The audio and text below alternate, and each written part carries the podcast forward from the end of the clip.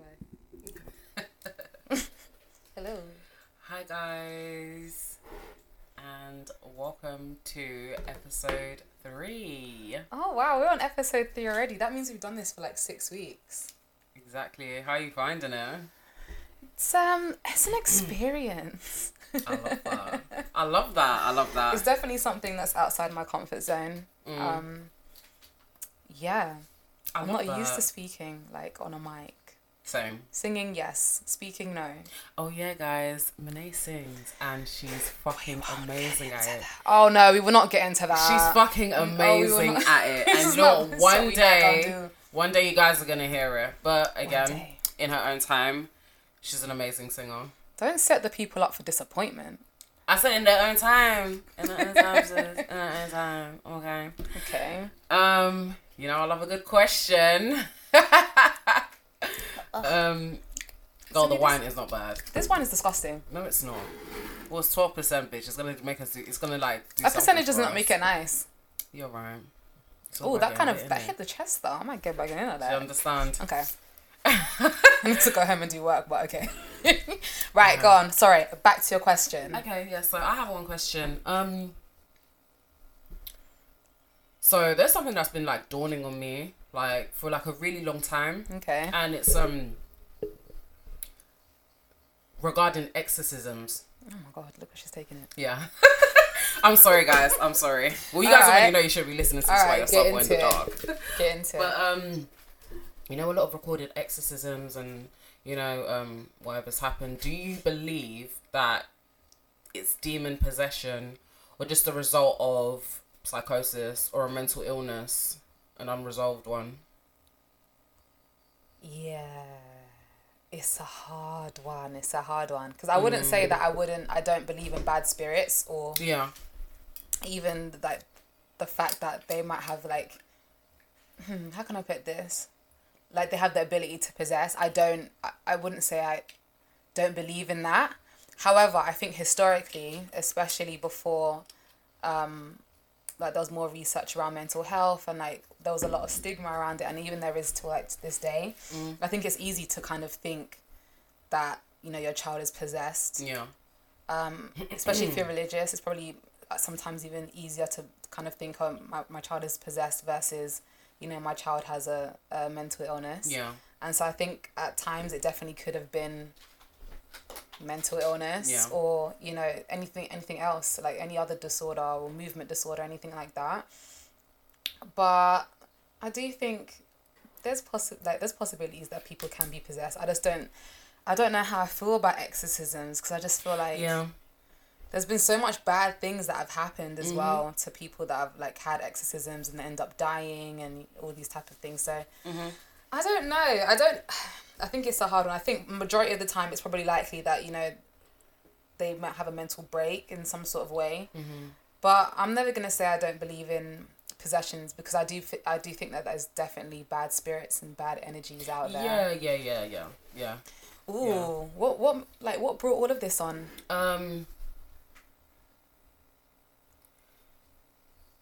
I don't believe that humans have the power to flush out bad spirits, and I think that's why it's always been a question as to whether that's the case. You know, there's there's been several stories from since the beginning of time. You know, um, whether it's Western, whether it's African, whether it's Caribbean. You know, it's just very easy to blame the devil, basically. And I, I sometimes believe that it's a cop out.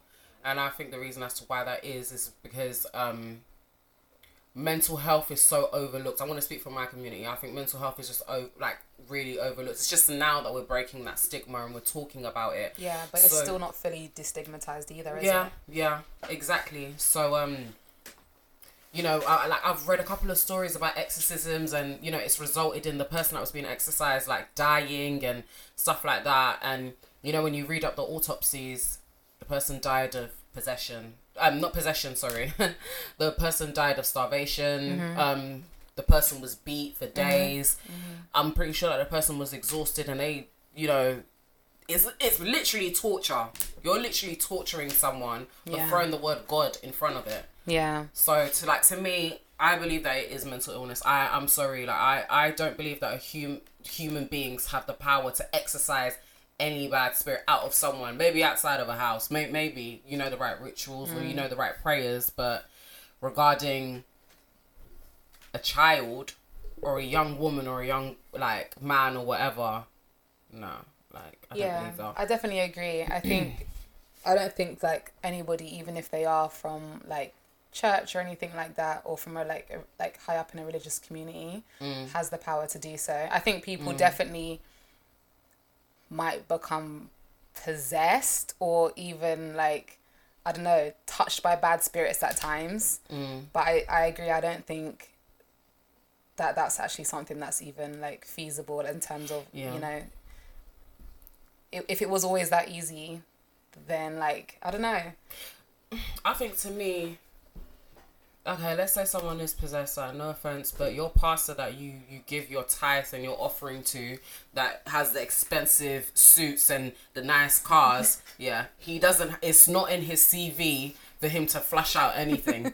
you know, he's gonna like. No offense, but I, I believe that a lot of people they end up swindled or they end up like getting fucked over because they have a, an issue in their hands and I think it's sometimes very easy to. uh, It's very easy to, to be like, it's the devil. It was the devil. It was the devil. This is the devil. Do you know what I mean?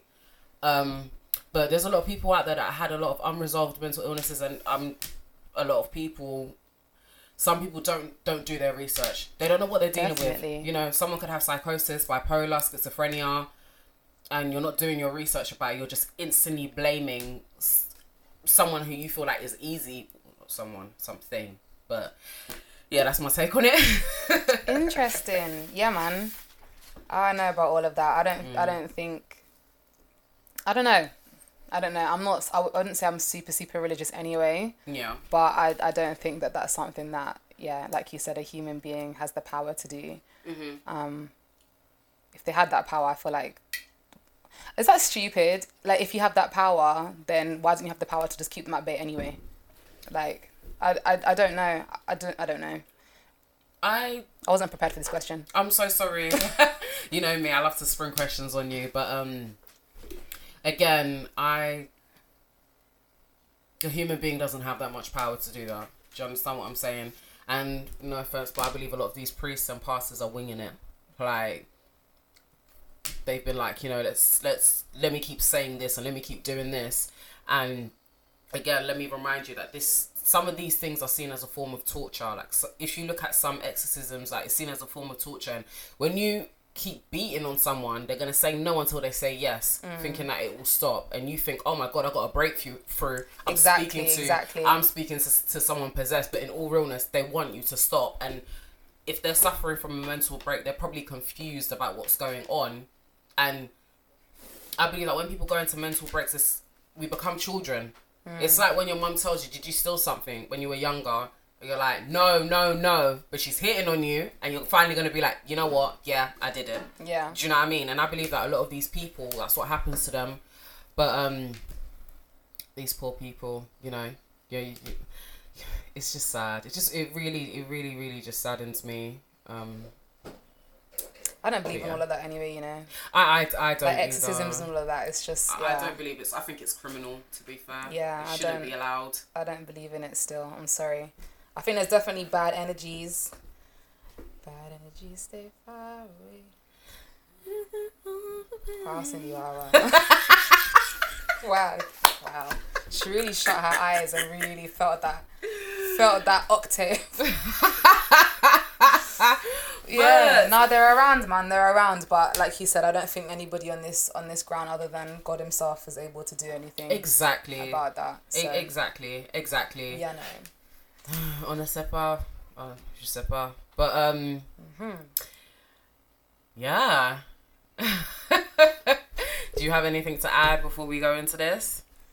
I don't have anything to add to the exorcism thing, but I mean, as always, else? I'd like to ask how your week is going. What you been up to? Um, my week has been crazy. Like I feel like I haven't sat down for like a hot sec. There's just like a whole heap of things that I'm trying to do. Um, I don't want to speak to. I don't. I don't want to speak um about it yet. But um, there's just some things coming up. So you know, hopefully I can speak about it another time. Mm, keep those cards close to your chest. Yes. What about you? Girl, same, same in a way. There's a couple things like that I'm working on Love it. um, outside of work, which is it's a it's a it takes a toll on you in it, if, especially when you're working nine to five, and then you got to try and have the like the energy to work on your other projects or whatever. Do you know what I mean? So like that's a lot, but that's adulting. Yeah. As I always say, it's a fucking scam. I want a refund. Adulting is a scam. You know, Yeah, man. Who told us to rush towards this, Doug? It is fucked. Adulting is a scam. It is. Um, it's almost Sagittarius season. It is. It is almost Sagittarius season, which means it's time for us to turn the fuck up. yeah. Um, I've just had such an exceptional year. I always say this, guys. I know I say this like all the time, but I've just had such an ex- exceptional year that if I decide not to celebrate my birthday this year, I'll actually be okay because I'm blessed enough to be surrounded by people that I love so much, people that have always showed up for me. Um, and people that I'll just do anything for, people that like I will ride for for anything. Um, so to if I'm even able to be surrounded by them by the end of the year, that's already a blessing in itself. That's the best present for me, you know. Send. You're such a sweetheart. know, especially when I'm drunk and uh, wine goes to your head fussy. you know like that. And other places, but we'll talk about that another time. Yeah, and I mean like also pop. No, I wouldn't even say popular culture, Yeah, but uh, news, I guess. yeah. Um, in the news today, I just saw that. What was that I just saw? I just saw that a poor little girl, age of five, was murdered by her mother in West London in Ealing. Uh, like when I when I see stuff like that, like I don't even know how to react because looking at this beautiful child, how do you do stuff like that? Like what what is wrong with you? Like and what hurts me as well is that there's many and many people that really will go through hell and like hell and earth. Wait, no, wait, hold on. Does that make sense? They'll really Hell go. and back. They'll, that's it. They'll really okay, go to hell okay. and back just to try and conceive. And then there's people like this that have beautiful children and like destroy just destroy their lives and like just probably not even probably just definitely didn't deserve them like it's just it's just heartbreaking and then um to that little girl i just i just as a tribute i just want to like say rest in peace because Mm, yeah. it's, it's just awful and this world this So world can vile. be so horrible and vile and really fucked and messed up and a lot of the time we are always scared of strangers and people that we walk past on the street or you see things like literally what we talk about on here which is just like could you imagine if that ever happened or could you imagine meeting somebody like that and unfortunately there's people very close to home that could be your friends could be your Yeah. family could be your own parents that could do the absolute unspeakable and yeah so to that little girl hope you're resting in, in peace beautiful ass Um, I just have so much things to add onto that. Um, I always say to you, Mene, like my issue with a lot of adults is that they channel their anger onto their kids. Sometimes, like they're like ops. Do you know what I mean? I, I always tell you that a lot of us or a lot of people, you know, your first bully is your mum. Your first bully is your dad. Um, a lot of these parents will have the patience for someone barging them on the streets. But you want to take your anger out on a child. How old was she? Five. five years That's old. not a life. That's Five not a life. old. And it really angers and upsets me because what could a five year old fucking do that pushes you to taking her life? I don't know. And you know what is? I don't know if it's, it was violent or what, but the fact is the matter. You were so not a parent, Yeah. so neglectful, and yeah, just weren't doing what you what you should have done as a person, as a as a parent, as a human being to protect this child, and it's just very sad. It is. It's really sad, and on top of that, I don't like fights that are not fair. God knows what that what what that child went through. Only God knows what that child went through. But that's not a fair fight. No, it isn't. Of course not. It's just, and- to me, it's just really sad. And on top of that, you know, you were talking about it could be your, your neighbors and family and blah blah blah. Listen, let me tell you something. Um, it doesn't matter how nice Steve from ni- next door is, and how much he, you know, waves his hand at you and you know offers you Halloween sweets and you know um offers you flowers when you lose a family member. You don't know what Steve does in his Yeah. basement. You don't know who It's Steve true. brings home It's true. you don't know um what Steve has in his um panic room, Mm-hmm. for example. You have no idea. When it comes to your neighbors, friends, families, you don't know.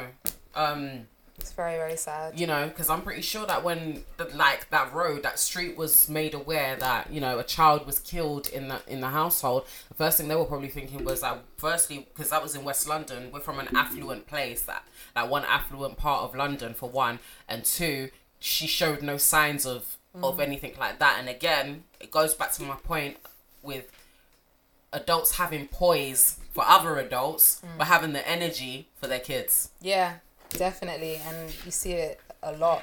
Yeah.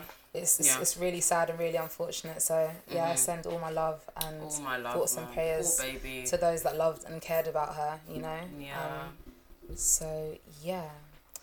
Um, one thing I did want to actually you know what before I jump into my story, Okay.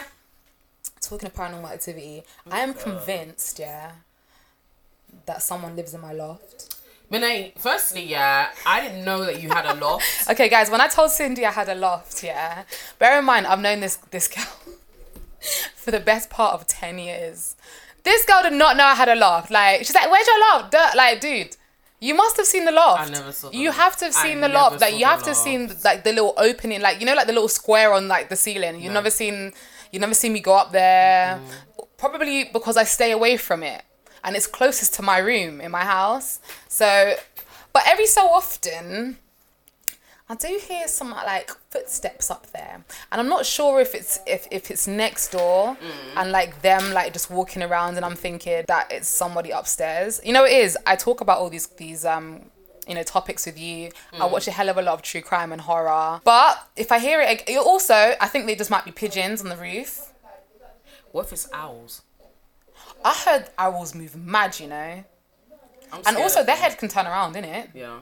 Like, is it all? Is it not? It's not 360 though. Mm, not 180, you mean? No, as in, as in, it's not like 360. As in, like it can turn all the way around to the front again. That's a 180. 360 is twice. No, Cindy. I know what I'm- you're trying to say. If I'm looking at you and my head is swiveled all the way around from the right, like to the right, to the Are you back, trying to to the do left this? and back. Is, is this what you're talking about? A That's full a three. circle? A full circle. A, full, circle, is 360. No, a full circle Cindy? is 180. No, If you turn around, so this is what it does. Cindy, no, Comme ça. no, Comme- don't, don't, don't.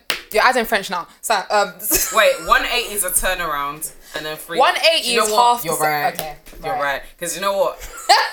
yeah. We're gonna cut that out. Someone's definitely doing their 360 head above me in the loft, and it might be an owl, but it also could be Emily Rose. Was didn't her head swivel around and shit? Bitch, you're talking about the Exorcist. The You see how I brought that back full circle, bitch? Oh, God. Okay. okay. I'm feeling a little lightheaded. All right, Alright, listen, goes s- first? s- stay off the drink. I went first last week. Should we flip a coin to see who goes first? No, I'll go first. Are you sure? It's fine. It's fine. All right, because boy, I don't know about my story, so it's best that you go. Okay. so today we're gonna do something that was ruled as a solved and case closed, but because it was circulating around Twitter and you know the family of the victim Recent. is still not yeah about four years ago. Um, the family's kind of still not satisfied about um the ruling of the child's death. Oh, I know where we're going with this. Yeah, I know where um, we're going with this. We are going with the unfortunate death of Kenneka Jenkins. And can I Okay. just can I just I didn't pick this story. God, I Um, remember that on Twitter. Fuck. Yeah, it was crazy. That was a really, really eerie case. it was and you know, even even when I was when I had to do my research, I was just kind of like all the like the, the hair on the back of my neck like Oh stand up. It was just it was just really sad and on top of that I think it was really sad because the family it was like they were gaslit. Yeah. like oh well it's not that serious and you know Yeah. obviously you want to you want to know what happened to your baby and Damn, Yeah. we should have left this one till last. Sorry. Mine's not as exciting. but a special shout out to Paps. Thank you for helping me choose this. um, you're a sweetheart. Um, I love you dearly. So, Hmm. Special shout out to you. So, Champagne Papi. no, you're a mess. Indeed. Okay, we don't call him that. That's not what we call him. But, Alright, um, alright. Alright, let's restart, let's reset, let's reset. Five, four, three, two, one. do you ever feel not so fresh down there? well, shop at. We are, we are definitely leaving that in. We are definitely oh leaving that in. Oh uh, my god, that is jokes. You, you like completely. I said I wasn't gonna drink with you. You completely killed my. I was ready to do a whole advert. Wow. Okay, let's get back on okay, track. no, no, for real, for real. Okay. Thank you to Paps, for real, for real. So the sources used for this uh, were from Soapbox, Wikipedia, and a documentary on MTV. If you have the chance to, please look at it. It is um very tragic. The whole thing is just really sad. Very. So let's get very. into it. Very painful. On September 8th of 2017, 19-year-old Kenneka Jenkins was found dead in a walk-in freezer of the Crowne Plaza Hotel in Rosemont, Illinois, after a hotel party. She was reported missing a day after the event. Her death was ruled as accidental and the result of hypothermia. Alcohol and topiramate, topiramate is some kind of substance was oh, found in her system. I don't know how to say it. Forgive me. was found in her system, uh, and was thought to have hastened the effects of hypothermia sustained by Jenkins remaining inside the freezer. So sad. So sad.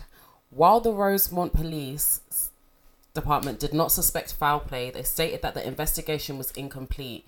The Jenkins family and friends have criticized the initial police response, and a lawsuit was subs- subsequently filed against the hotel and others. So let's get a little background on Kenneka Jenkins. Let me put my glasses on because I don't know what I think. What I think this is. I'm an old. I'm an old lady, guys. So I'm, I am old. Okay. I am that slug from Monsters Inc. Thank you. There was a slug in Monsters Inc. Right? Like, Why I'm looking at you like that is because that slug was really ugly. You really gonna say that's what you look like? Wow. Wow. Okay, so here's a little background about the victim. Kenneka Jenkins was born on May 27, 1998, to Teresa Martin in Chicago. Growing up, it was said Kenneka had a bright, beautiful smile and she was very smart and responsible. Her favorite color was purple and she was 5'5 and 159 pounds at 19 years old. Kenneka's mother had just had breast surgery due to cancer, and Kenneka was supposed to be watching out for her. She had a very good relationship with her mother. On September 8th, 2017, the night of that everything occurred, Kenneka told her mother that she was going to go out with some friends. She told her that they would be going bowling and then to a movie to celebrate her getting a job at a nursing home. Kenneka borrowed her mum's car and left the house at 11 pm. Kenneka and three of her friends did not go out to the bowling alley or to the movie that night. Uh, and the thing is, right? Who didn't lie to their parents when they were kids, Yeah. or you know, teenagers about where they were going? yeah. You were, you were going somewhere you know you shouldn't have been, but you're not gonna tell your parents that. Yeah. And how many teenagers do that? I know I definitely did that. I mm-hmm. did that shit, guilty as fuck. Yeah. Like so, bless her. She's probably just thinking, you know, I'm gonna go to a party or whatever, Yeah. live her life, and just come back home. You know, so sad. Yeah. So sad. So sad, sis. They instead went to a party on the ninth floor of the Crowne Plaza Chicago O'Hare Hotel in Rosemont, Illinois. Security footage shows the group entering from a side entrance around 1 a.m. At 1:30 a.m., Kenneka sent a text to her sister, the last her family would ever hear from her. There, the group of friends shared Snapchats and Facebook Live videos of the party, but it was clear that the girls were not happy at the party. It was said that the males at the party would aggressively flirt with them even after they told them to back off. An acquaintance who arrived at the party noticed that Jenkins appeared to be swaying back and forth as she embraced him in a hug. Several witnesses saw her partake in drinking cognac but did not see her partake in taking any marijuana or other drugs. Mm-hmm. Another witness reported that Jenkins wasn't acting like her usual self, noting that she would dance a little but later appeared to be sad and went to go and sit down. Now, what I see from that is it could be typical because, you know, her mum just had surgery for breast cancer. Mm-hmm. So her moods could be up and down. And if she was really close to her mum and whatnot, firstly, she's lying to her mum. And Well, she's probably lying to her mum even more so because she doesn't want to worry her mum after everything the mum's just been through. Exactly, like you know, something like a like an ailment or a terminal illness in the family, like it, you know, it definitely daunts on the kids. Mm. Like it's it's a lot. Do you know what I mean? Definitely. So she could have been the life of the party one minute, and she could have been like, I'm actually dealing with someone that had a mm-hmm. terminal illness or that beat that. It's sad, you know. The, the the this story actually is like it really touches my heart. Like it actually really touches my heart mm. because there's just no answers. And it's so sad as well because her mum has just like gone through this, you know, very, very traumatic surgery, Yeah. you know, this traumatic illness. And then as you're recovering from that, you've now lost your daughter. Like, what the hell? Like, Yeah. I don't even understand how somebody can even begin to process that. You know, those two things are so traumatic in themselves, you know, separate to each other. So to have mm. all of that and for, for, you know, for somebody to take that on, God, I, like, yeah, just, man, I have no words, man. That's really, really, really, that's really hard. I think you know regarding a parent losing their child. You shouldn't bury your child. I mean, you should you shouldn't bury your parent, but you definitely shouldn't bury your child because you know what it is with parents. They may not be perfect, but they've lived through the shit. They've seen a lot, and with children, like with kids, their kids, it doesn't matter what age they go. You're just never ready, and nineteen is not the age of to course go. not. You know. Of course not. And the thing is with parents is you expect to bury them one day. That's that's the circle of life, right? You Yeah. understand that, you know, even now as I'm getting older, I'm like, crap, like I see my parents and they're getting older, man, and I start worrying about them in ways that I never used to worry about them because the understanding is is that as we get older, they'll get older. You know, there'll be elderly people one day. We have to look after them, and then unfortunately they'll pass. And Yeah. you know, us our kids will start thinking of us in the same way. But you never will prepare yourself for, you know, carrying a child for nine months and thinking one day you're gonna have to bury them. That's not that's not what you know life is about. That's Yeah. not what you know we're taught to kind of accept as the mm. norm, and it shouldn't be the norm. And so yeah, it's it's just very very sad. It is.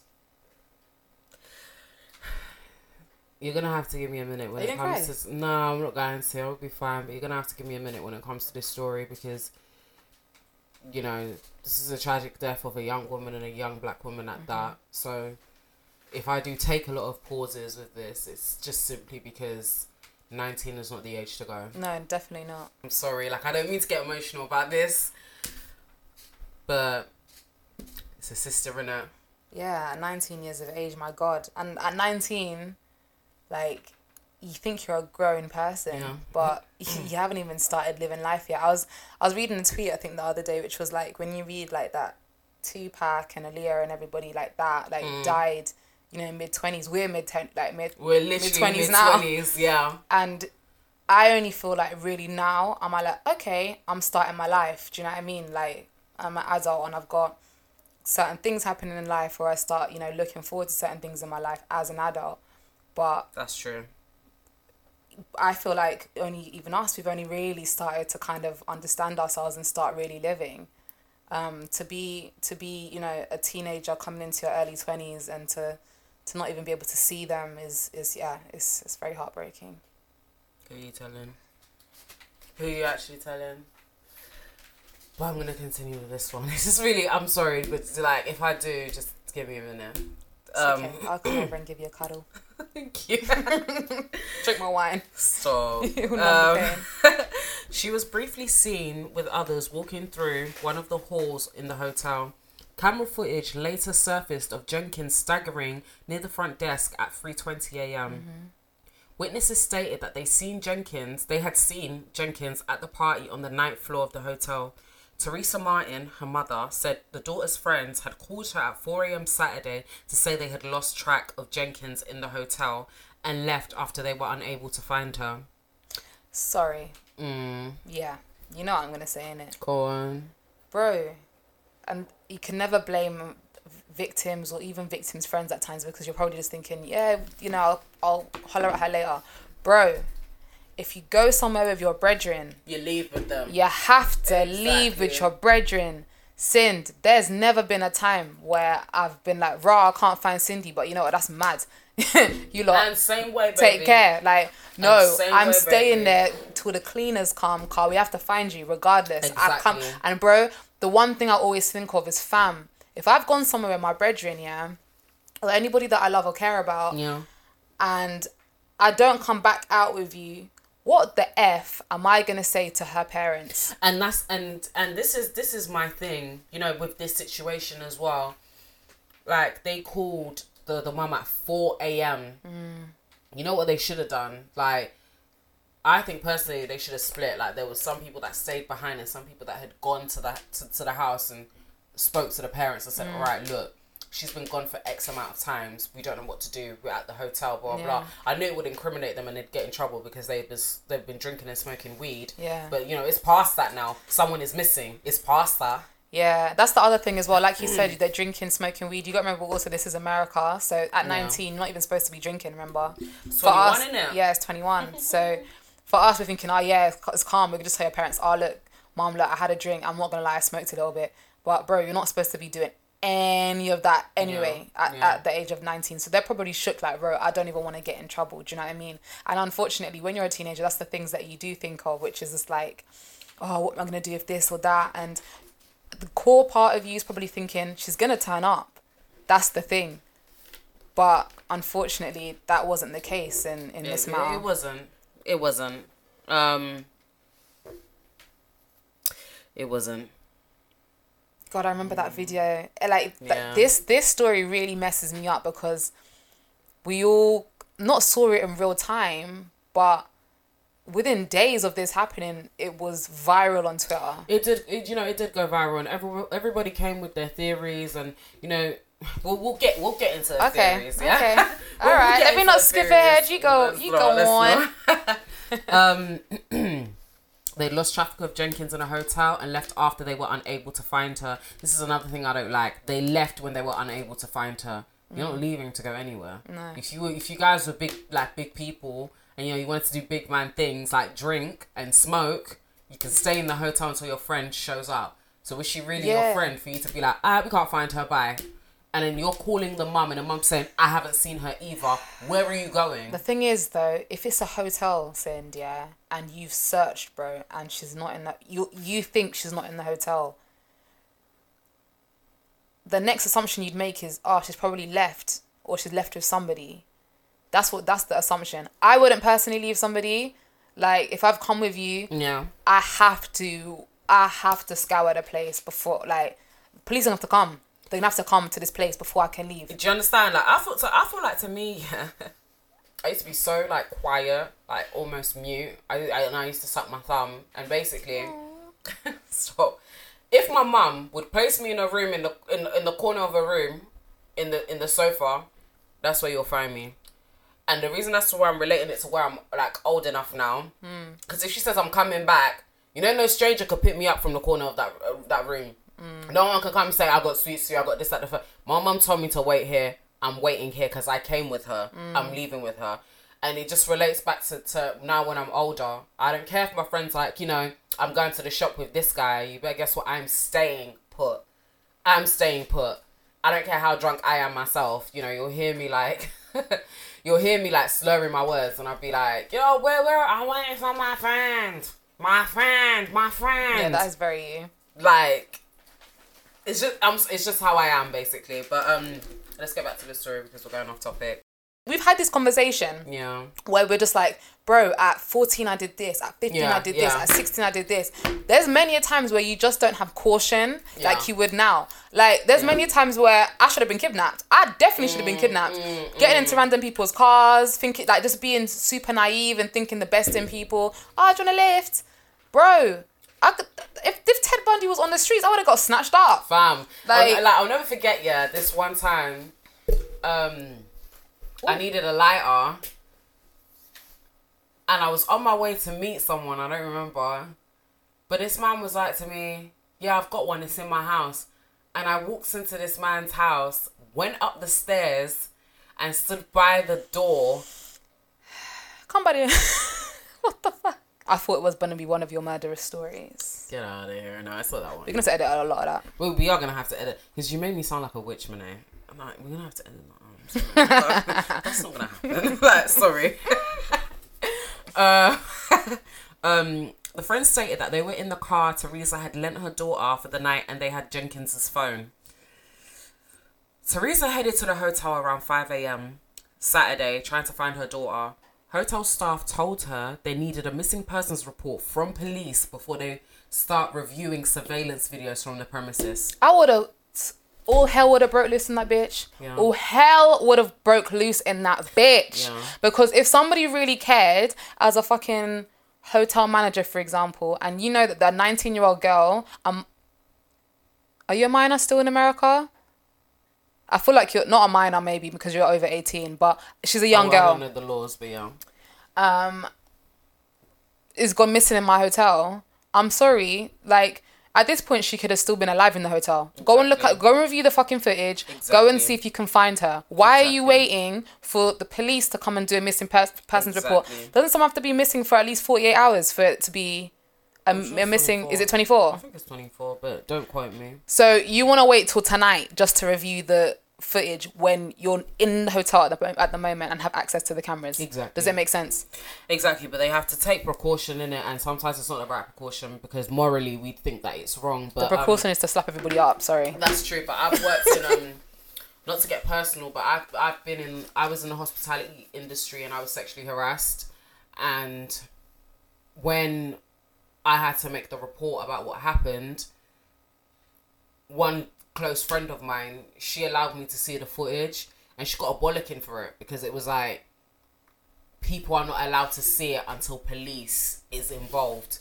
They have we have to go the legal route because if it's just a civilian, we, we don't know what we're watching. Well, with me, it would have been like I'm making up the story as it goes along, like because I've seen it. up. Do you understand? It's But with up. someone like this, in, in this issue, like there has to be legal, like legal stuff involved. Because Crowne Plaza could have turned around and sued her. Mm, it's true. Do you know what I mean? It's true. So it's sad, but you got to think. We're thinking from a moral perspective, but from a legal perspective, nobody wants lawsuits. I just feel like even if he didn't, I don't know, I don't know. It's Like, give me a picture of your child. Maybe I can't show you the the CCTV footage, but I can, as a manager, go and watch it, watch it back, and be like, okay, maybe this is her. Let me look in this area of the of the Yeah, hotel. yeah. Like people, there's workarounds for these type of things. If people care enough, there's loopholes where you can actually.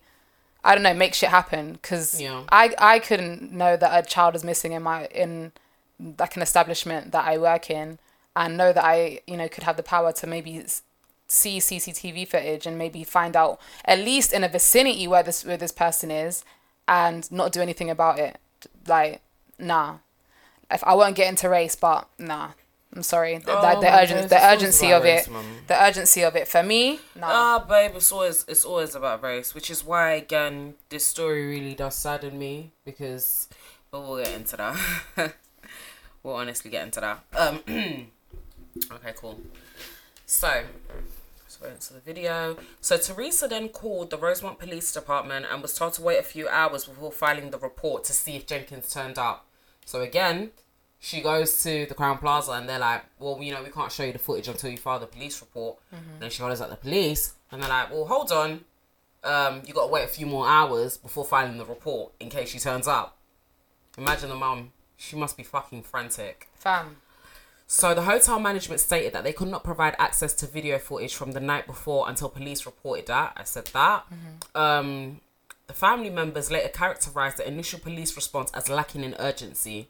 A first check of camera footage that focused on entrances and exits turned up with nothing. But at 10 p.m., police spotted a footage of Jenkins stumbling through the hotel. Now, I think this is the the, the footage that went viral It on was, Twitter yeah. where you can basically see Kenneka Jenkins. I think there's some hashtags, guys. Um, you can see for yourself. I won't. I won't be adding it onto the Instagram post because, again, it's just a little too sad And Um, invasive. yeah, it is invasive. Um, and you could just kind of see her just stumbling through like like the hotel. Um, clearly intoxicated. She's paralytic. Basically, she can't stand straight, and she's just kind of like hitting like wall to wall, one wall and walking to the other and hitting the other wall. She's just not in um of sane mind. Let me take a minute again. sorry. I'm sorry guys. I'm I'm sorry. Um so her whereabouts remained unknown until she was found in the hotel's walking freezer and pronounced dead at 12:48 a.m. on Sunday. She was found lying face down on her side with one shoe off. There was no sign of trauma other than a small cut on her foot. The temperature inside the freezer was found to be 34 degrees Fahrenheit, hmm. approximately two hours after the door had been left open.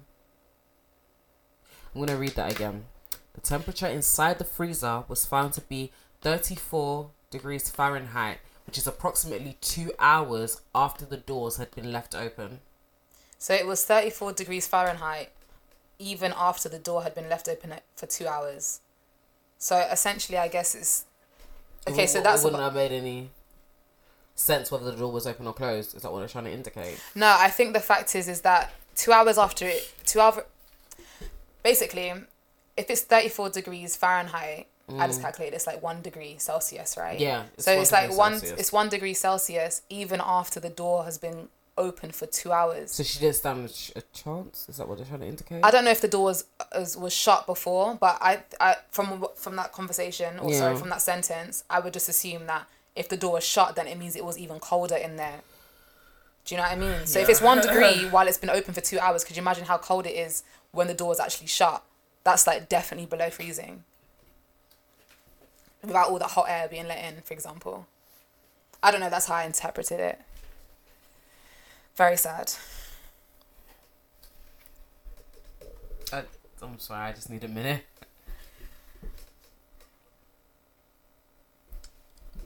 So let's go on to the investigation. The freezer, which was on and working, was described as a walk-in freezer within a walk-in cooler and was part of an unused kitchen. Lights were apparently turned off in both chambers when she entered them. Questions remained as to why the freezer was turned on, although it was reportedly being leased out to a restaurant using space in the hotel. Okay. Motion detecting security cameras showed Jenkins staggering, apparently intoxicated, through the hotel's hallways, eventually arriving in the kitchen where she rounded a corner towards the freezer. The freezer door itself was out of camera's sight. After this, the police sent out a second search team to look for her and follow her last known steps. Kenneka had gotten into an elevator and taken it down to the lower level of the hotel where she stumbled out and down the hallway. She is seen walking upstairs and into another hallway. At one point, she's walking into the men's bathroom. She eventually found her way to a kitchen that was under renovation and not being used. The last known footage shows her walking through this kitchen back towards a double freezer. The video does not show her walking into the freezer, but it's speculated she opened the door, walked in, and couldn't find her way out again. Oh shit. It was reported to be a double freezer, a cooler in the front, and a second door leading to the freezer area. On October 6, 2017, the Cook County Medical Examiner's Office ruled Jenkins' death as a suicide. The autopsy report found no illegal drugs in Jenkins' system, but her blood alcohol level was found to be 0.112, which is high on a breathalyzer. Okay. Traces of top- hmm, topiramate, topiramate. It's American, so they definitely say it like that. Man. It's complicated. It's a complicated over there. a drug used to treat epilepsy and migraine headaches were found in her system, although she was never prescribed this medication. So I'm about to go off on a tangent. Okay. I don't care if your favorite rapper takes Xanax or codeine or any of these um these pills that are subscribed to someone. Don't join that hype. Mm-hmm. They're saying that what was found in her system, to topiramate, I'm gonna name it that if it's not that, is used for people that have epilepsy and migraine headaches.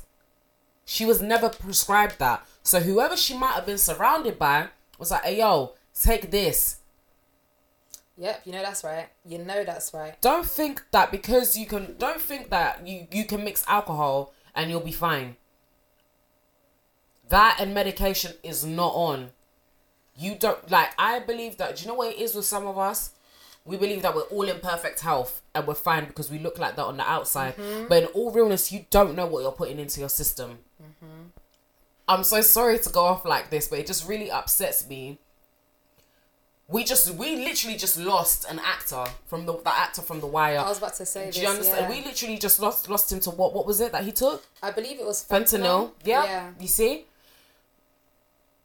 Just because it sounds cool or you've tried it before and it relaxed you to, to, to it, and it put you to sleep, you know, it doesn't mean that the second or third or fourth or fifth time you'll be lucky. Exactly. You know, my partner told me that that weekend when Michael K. Williams died, Yeah. two other people died from the same fentanyl. I don't know if it was a bad batch or I don't know, but apparently people have just been dying on, on a mad thing because of that drug. Like, I don't know what it is about those kind of scary drugs, and I'll be the last person to sit and talk about drugs. Do you know what I mean? You know, like teenager times or even into your 20s or whatever, you'll experiment with loads of different things or whatever. If you do that, cool. But fam, you have to take, you know, due diligence.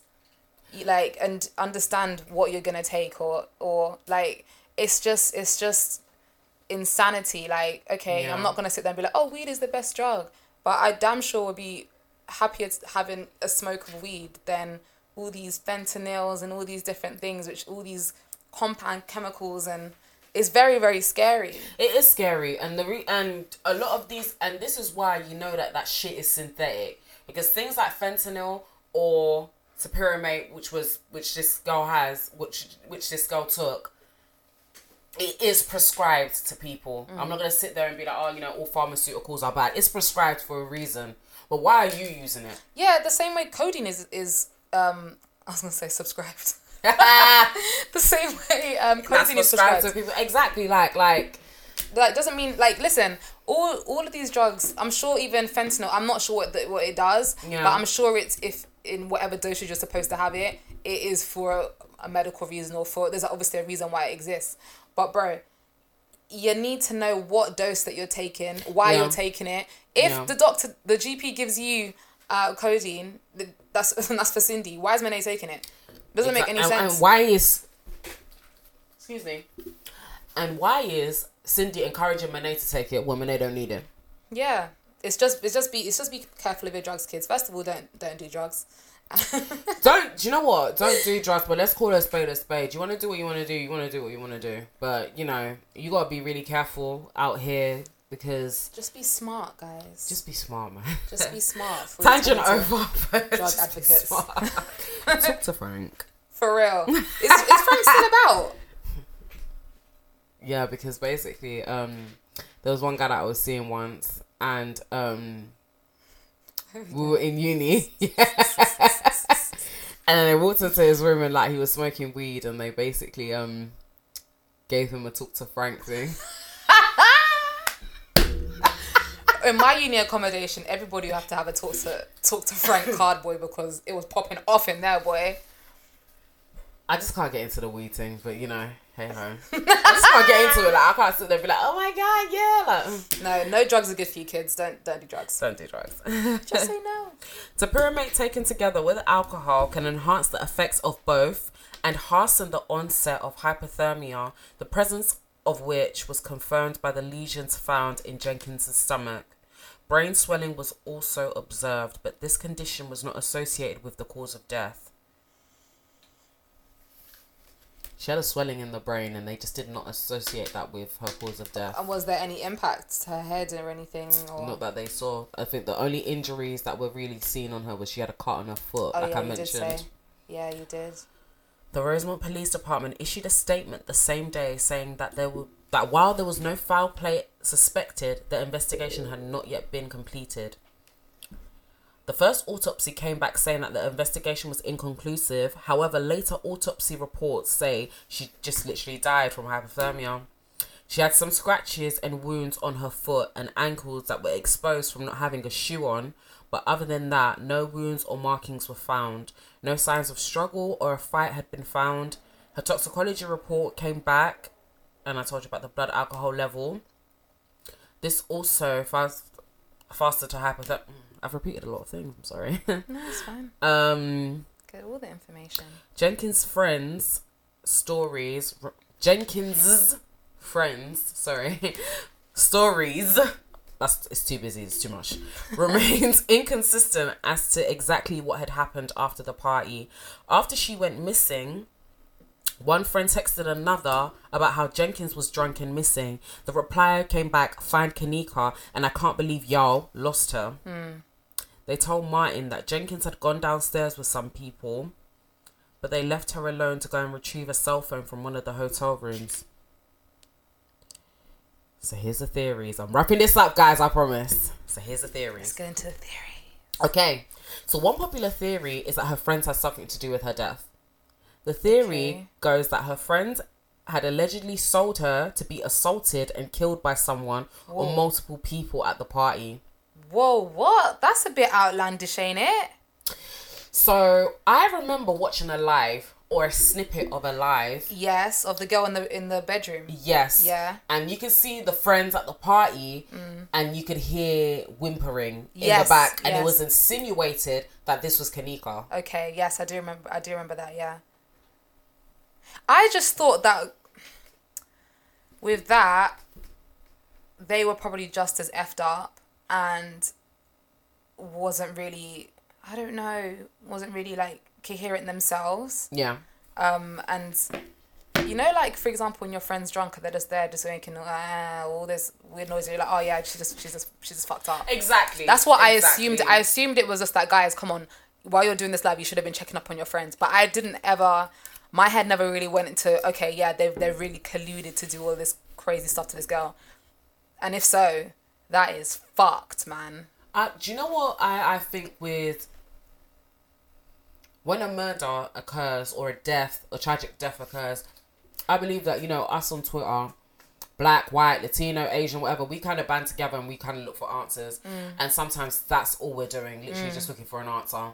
And, Explain that. you know, explain that. exactly, everyone was doing the whole blame game and pointing fingers, but in all realness, you know, that live didn't really prove anything. No, it didn't. But a lot of people took it and ran with it, kind of saying who's whimpering in the background, and everyone got in their CSI bag and was like, you know, do you know what I mean? Like Because everyone on Twitter really like, be like that. It really is like that. exactly. But um, whilst you know, with theories, this is what it is with theories.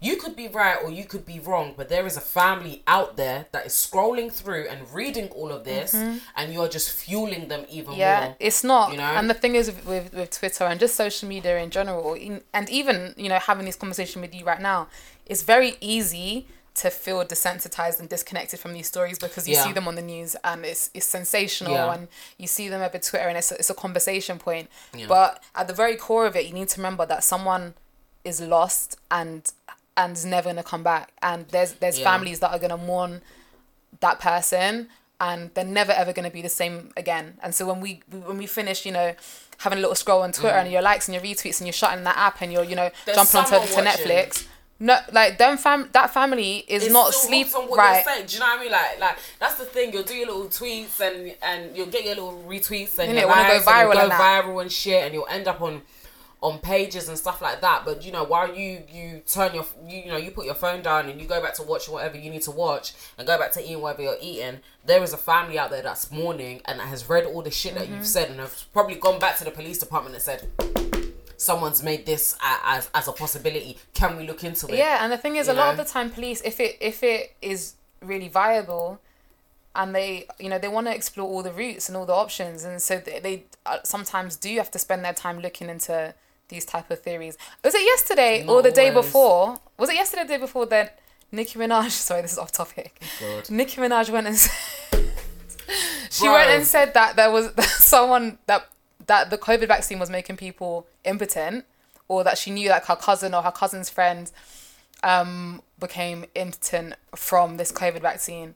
You know, the, the Prime Minister of Trinidad and Tobago had to come out. Yeah, I know. I saw that. Right, exactly. So, may, like, sometimes the things that we say on Twitter or things that we say on, on social media, we think it's just joke and laugh and it's just banter. But sometimes these routes, people actually have to sit down and actually explore, like, because, you know, like, it's a possibility. It, and you're right. You know what it is. You're right. You know, not not everyone is crazy, but one thing that I've noticed is that you could be a leader and have a bag of followers. Mm-hmm. You know, all you need is a phone Mm. and a social media platform, and that's so you know. And even though that's a great thing, it's also dangerous. You know, like you could really should just like like regarding this case that we're doing right now on the you know the tragic death of Kenneka Jenkins, someone could just get up and be like, you know what, I heard someone over, over I overheard someone speak about what they did to Kenneka Jenkins, and they could go viral, and a whole bunch of people like could add them, and before you know, they could turn around and say, you know, I was lying, or they don't come up with the right information. But again, there is a family that is mourning that don't have the answers that satisfy them. Mm. It's sad. It's Very, very, very sad. But let's continue with the, the theories. So, while people believe that she was killed somewhere else and placed in the freezer, the security tapes proved otherwise. She had also had no evidence of being sexually assaulted when the autopsy was done. Mm-hmm. Her friends looked for her for an hour and a half before calling her mother and continued to help look for for her after. Okay.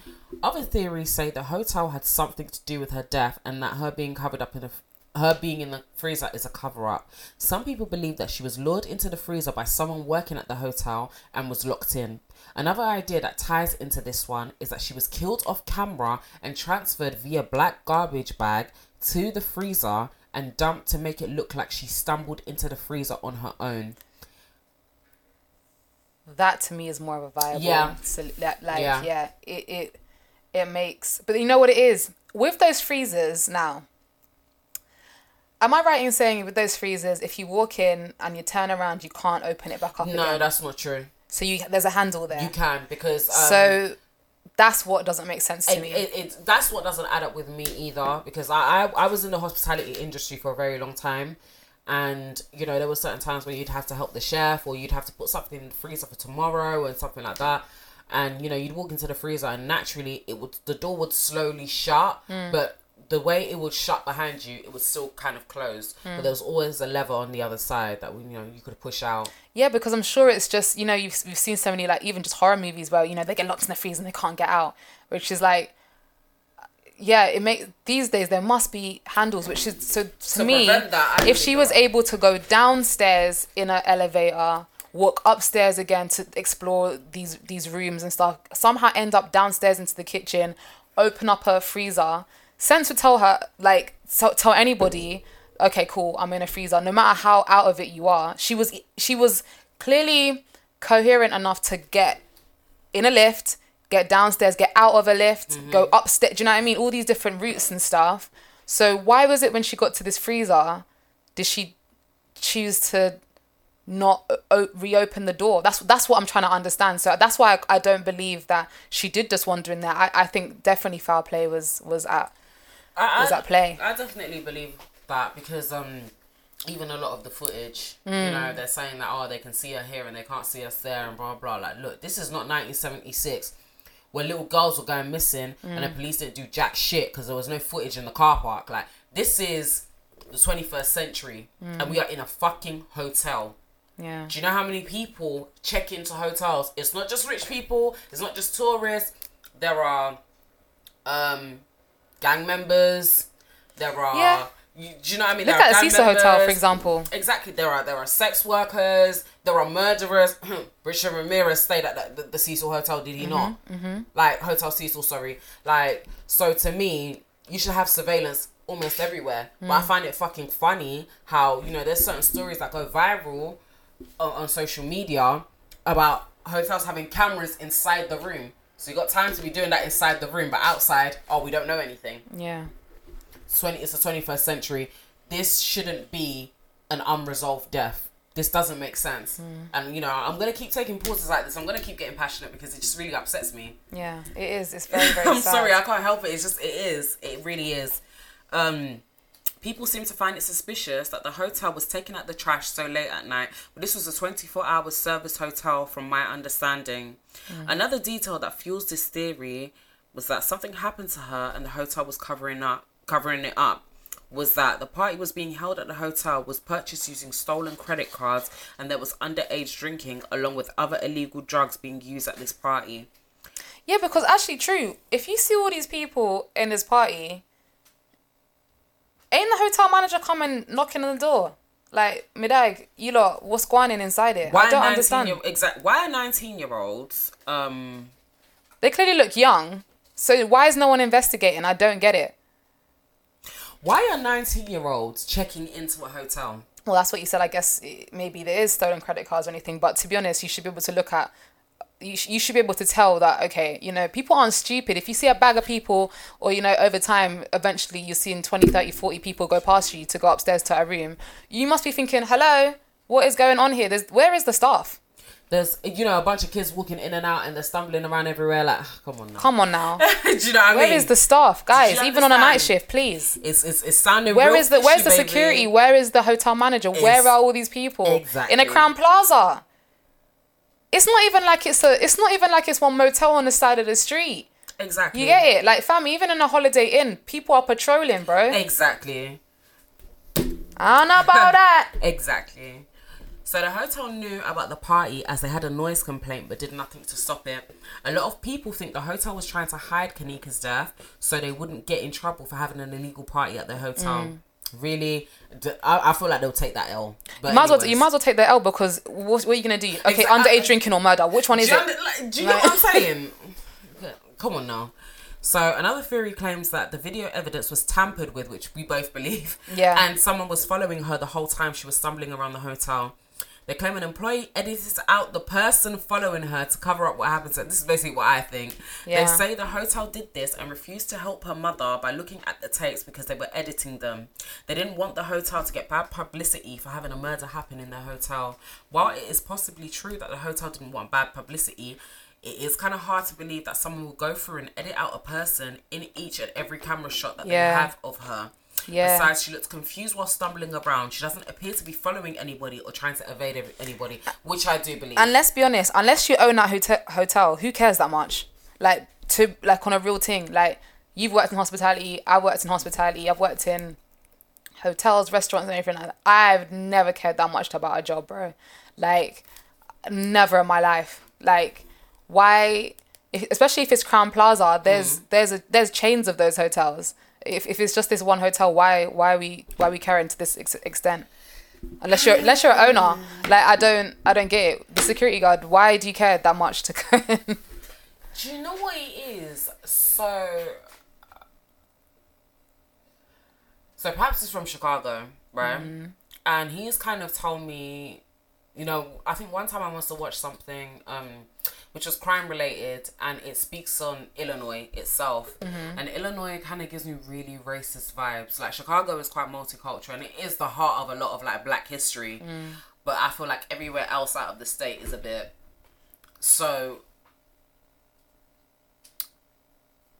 my theory regarding that They didn't want to get bad publicity over the dead black girl. uh, exactly you know and on top of that you know even if they were to go head to head like in court they'll be like well look at what she was wearing. You know because she was wearing a bra and uh, um a jean jacket and whatnot. Or well, look at what she was wearing. Look at what like drugs she was on. Look at what alcohol she was on. What was she doing there? She was underage. Yeah. you know? Like this is a young black woman that they're dealing with and for us we could be like you know this is a sister and this is sad. But for them it's just kind of like well this is a girl that was too grown that that took her mom's car and you know her mom was sick. How dare she like So sad. It is sad So sad, bro. it is sad but i'm, I'm finishing up so back to the so to the lawsuit. So in 2018, the family filed a 50 million dollar lawsuit against the Crowne Plaza Hotel for her daughter's death. She claims that the hotel was neglectful for not properly securing the renovated area and Yeah. looking it off from the public. Yeah, I I agree. agree. Yeah, I agree wholeheartedly, man. If something's being renovated or out of use, you lock that shit up, man. Why is sh- no one should be able to wander in there? Let me tell you something real quick, yeah. if there was a lift, yeah, that wasn't working properly or that was being renovated, you guys would put big ass signs over it Mm. because the last thing that you would want was for someone to click it, the door opens, and, you they fall to their death. Yeah, exactly. But you know, they they do need to do better. Um, she also blames the hotel for not doing anything or stop to end the party that had at least thirty people Fam, in a room. Come on, man. And, all, I'm assuming they're all underage. There had been a noise complaint about the room, and the staff still did nothing about it. The lawsuit also goes on to say, sorry to cut you up. Did you No, want no, to say no. It's just, it's just fucking ridiculous. But go. The lawsuit also goes on to say that the staff members were neglectful in not allowing Teresa to view the security footage to help find her daughter or having a security officer look at the tapes Yeah, for her. that's what I'm saying. Even if the mum couldn't look at it, someone that Someone someone, fam, yeah. you could have easily got your security guard. You watch the you watch those cameras all day, all night. You could easily rewind it a couple hours, bro. It's not hard. Even if you don't, even if you don't want to show the parents, or even if you say, okay, look, that that looks a bit suspicious. I'm, you know what, ma'am, I'm sorry. Something doesn't seem quite right. We're gonna have to go search that area and call the police right now. Like, come on, let's mm. get, let's get, come on. A 19 year old girl is missing. Let's get, let's get to it. And again, like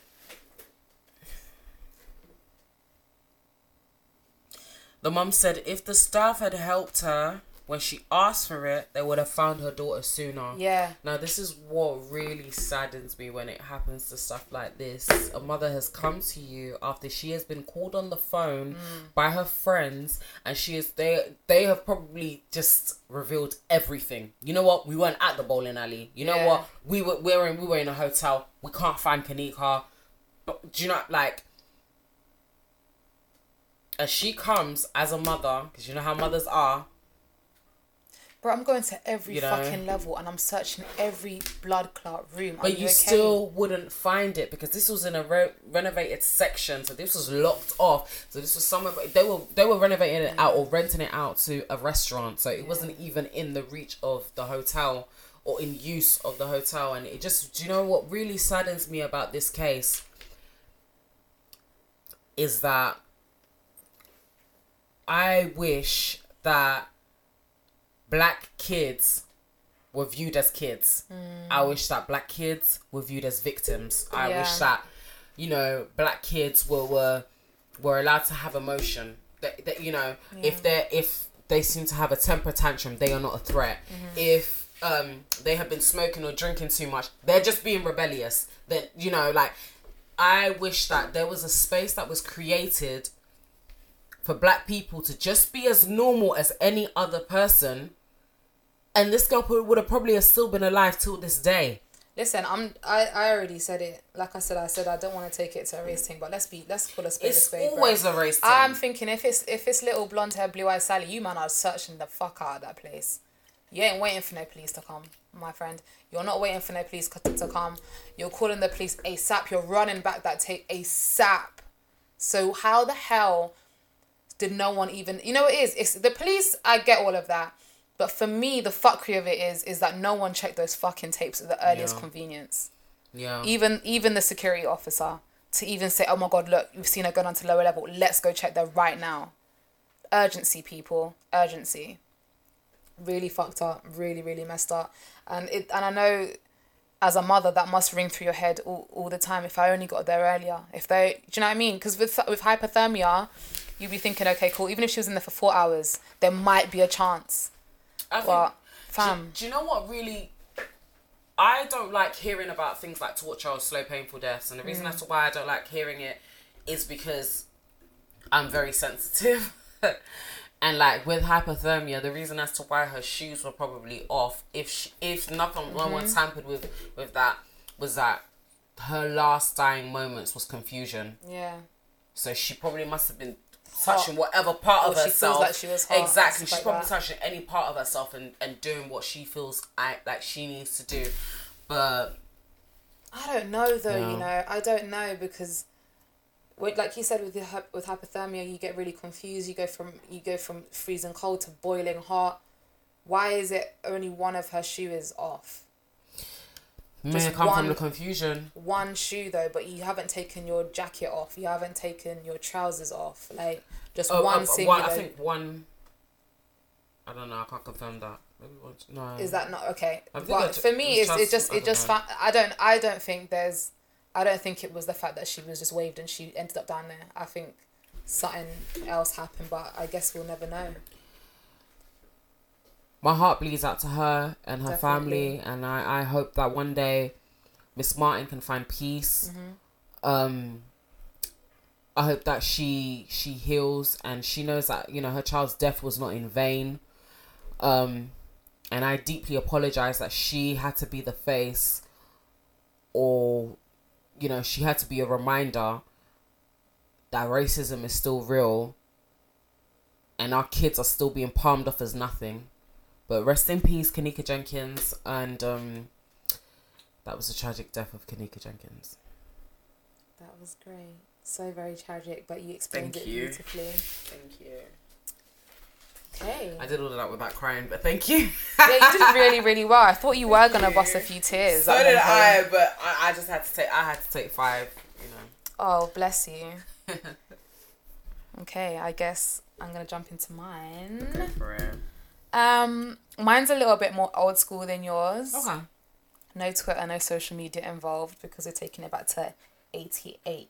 Is it 1988. Yeah. No, it's not 88. It's 98. Din-din-din-din-din-din-din. Can I ask you a question? Yep, Do you believe yeah that all our parents loved the 90s because they were all on like ecstasy? probably. I believe that. That's why. Do you know when you hear stories about the nineties? Yeah, like how can a whole decade? Like you ask people and they'll be like, "You just had to be there." Every person that talks about the nineties, you just had to be Dude, there. Dude, I just feel like and we- we're 90s babies and it's just like I, I don't I don't hate being a 90s baby because I'm I, I Love I love the fact that I was born in the 90s. yeah, Girls born in the 90s, do you know what I mean? But yeah, I wish I was this age in the 90s. yeah. You know what? Yeah, Fam, Yeah. like this age in the in the mid to late 90s, going into the 2000s, like oh, you know me, I love garage, like UK garage, like raves. Oh my god. it was lit. Litty, yeah. So yeah, I always they've lived. You know, our, our parents have sure honestly, lived. I looked through my dad's. Um, my dad has a a photo album from when he went to like California. So adorable. Um, I know, bless him. Um, in like the nineties, and then he's got other like after this California part in this this massive photo album, it then goes like into all these raves and everything. Because my dad used to be part of a sound system, and he has all these raves and invitations like of like to different parties and to and he was just talking to me like about the nostalgia of it and how like they just used to go and like um get their drinks from from boss man and then like just then he allowed them to shot it at the at the rave and then they like give them back give the bottles back to the guy like get let, let him have a little bit more money. They'll take their little cut. And because obviously this is before like everybody used to have like online banking and everything they used to roll around with just like wads of cash on them like just my dad just tell me all these crazy stories and I was just like man I wish I was alive then like I, you know. I, lo- I love things like that. I, I love hearing stories. Do you know what I love about hearing about the 90s? Like, black culture was just so rich. Like, my like my mum was born and raised in France, and when she came to the UK, um, the Caribbean community, the African community were just so welcoming to her. Like, they were just so nice. Like, whatever end she went to, she used to hang around in Walthamstow, Hackney, Brixton, and Tottenham. Mm.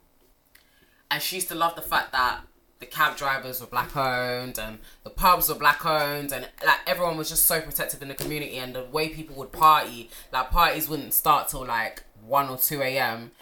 and no one knows when they're coming home. Yeah, you know, like my, my, you've been there. My mum has talked about it. I love it. My, and so my dad, like they said I they love used to it. go. Angie's such a sweetheart. I guys. know she truly is. Um, they used to go to the rave at like let's say what like you said 2 3 a.m Mm. and they said they used to come like come home and they're like the omnibus of eastenders remember when, when East, uh, eastenders used to do the omnibus on Sunday. and the whole week would play and on in one episode yeah. I'm starting to show my age boy I don't think my brother even knows what that is, you know. 18 years old, he's probably thinking, "What's that, boy?"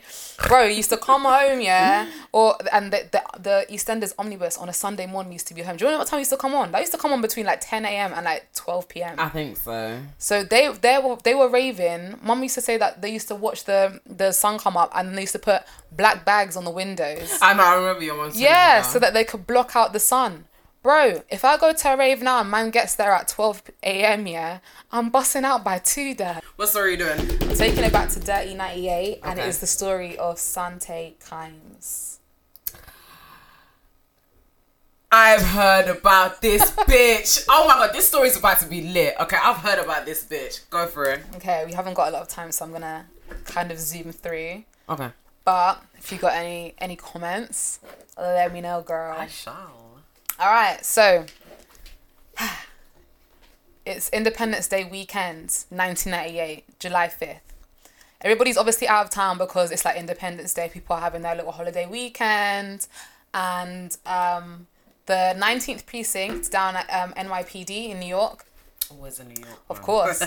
um, they get a call from a property manager and claims uh, that the owner of a townhouse um, inside like the, the kind of complex that he manages, he thinks that she's missing. okay. So, um, this lady that he thinks is missing owns a $7.7 million home in this complex Okay. right? It's a it's a mansion essentially, and it's on the Upper East Side in in New York. Now, if you don't know what the Upper East Side is, you probably didn't watch Gossip Girl. So you know when you hear Upper East Side and Lower East Side, it's just classism in your face, isn't it? Like, Yeah. Like that's what it is. Chuck Bass and them lot. Do you know what I mean? It's just basically like these men wear to su- like they wear suits to to like to school. Okay, so that's exactly where we're at. We're very much at Gossip Girl. Cindy, are you okay? I don't know why I laughed like that. I'm screaming. oh my days! I'm so sorry, but carry on. No, it's okay.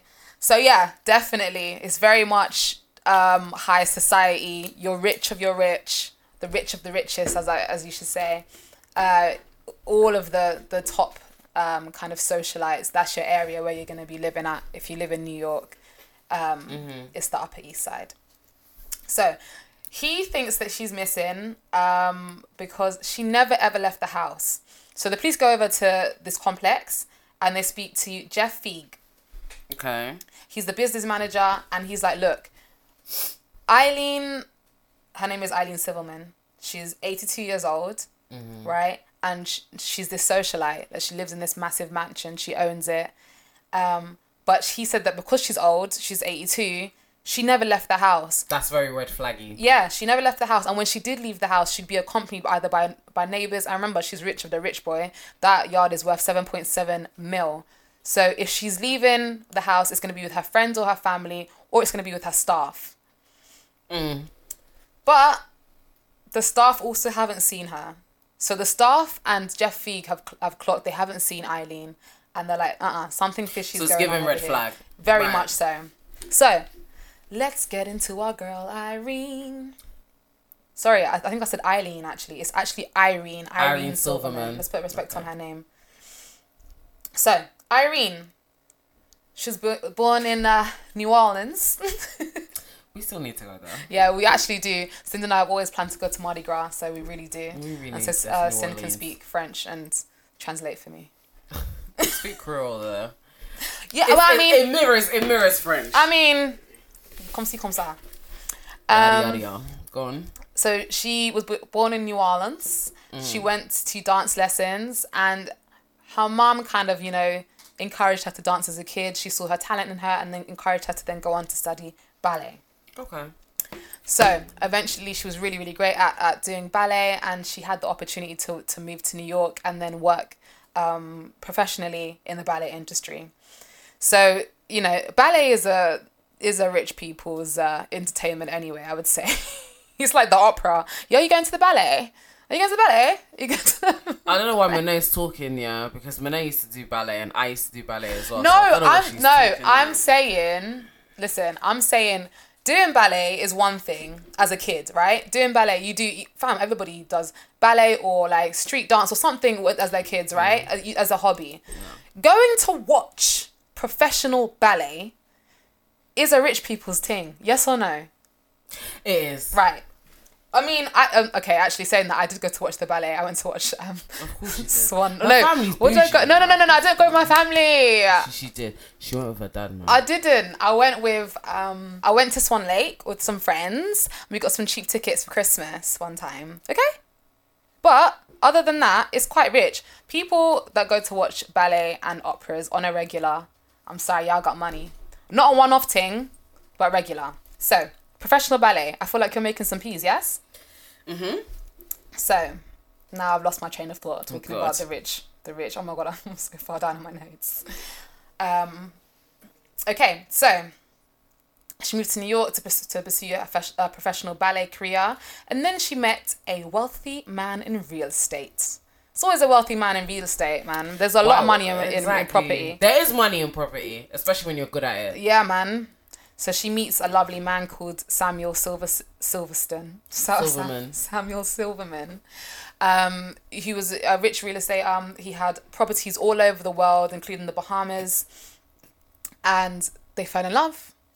Um, and th- they, in at the end of the day, they moved to. I've just lost my train of thought again. Sorry. Just take your time. Think about what you want to say. And then Irene chose to settle into a beautiful mansion in New York because despite all of these lovely properties that they had all over the world, obviously you want to set down somewhere, right? So mm-hmm. they settled down in this beautiful mansion. It was like revered by people. Like it was so beautiful that she would host literally high society there. She was literally like a just a socialite, really. I would love to be a socialite. In it, like me and you can go on the simple life.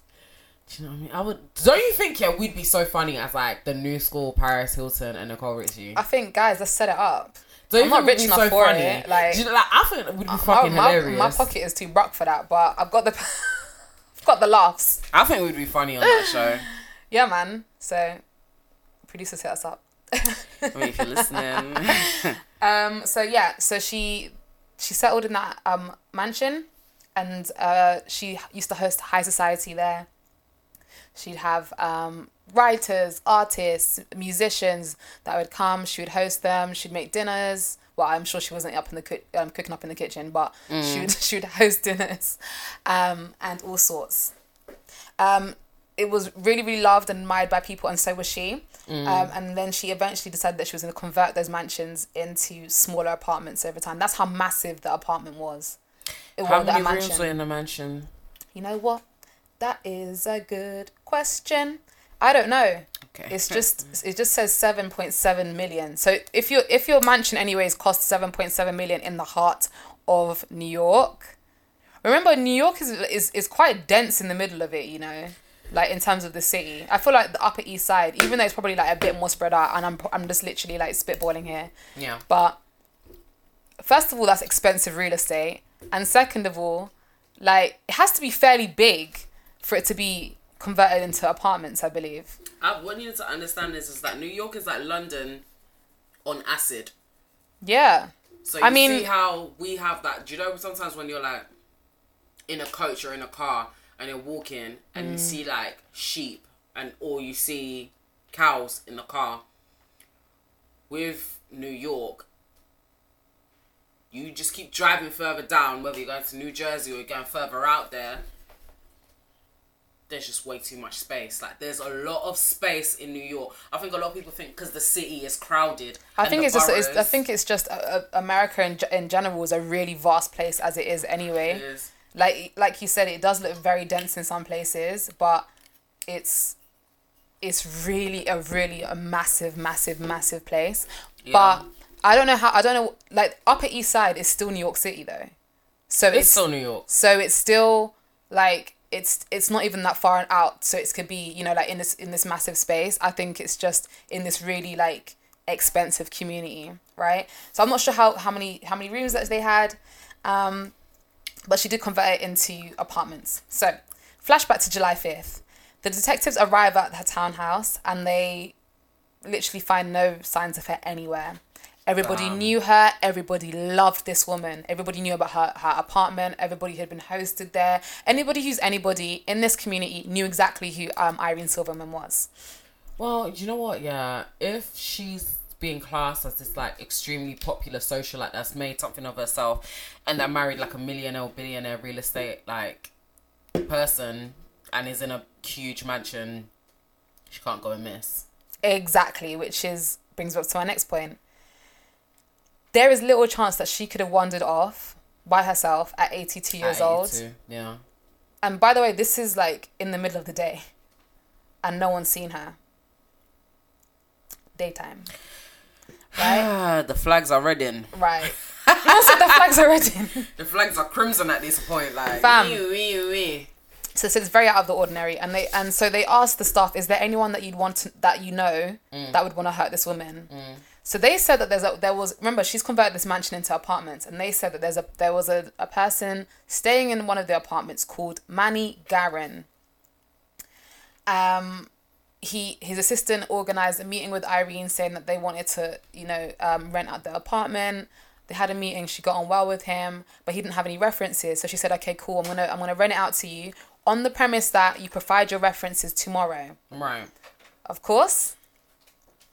She they they sign it all over, and he agrees to pay six thousand pounds. Uh, sorry, six thousand dollars a month for this apartment.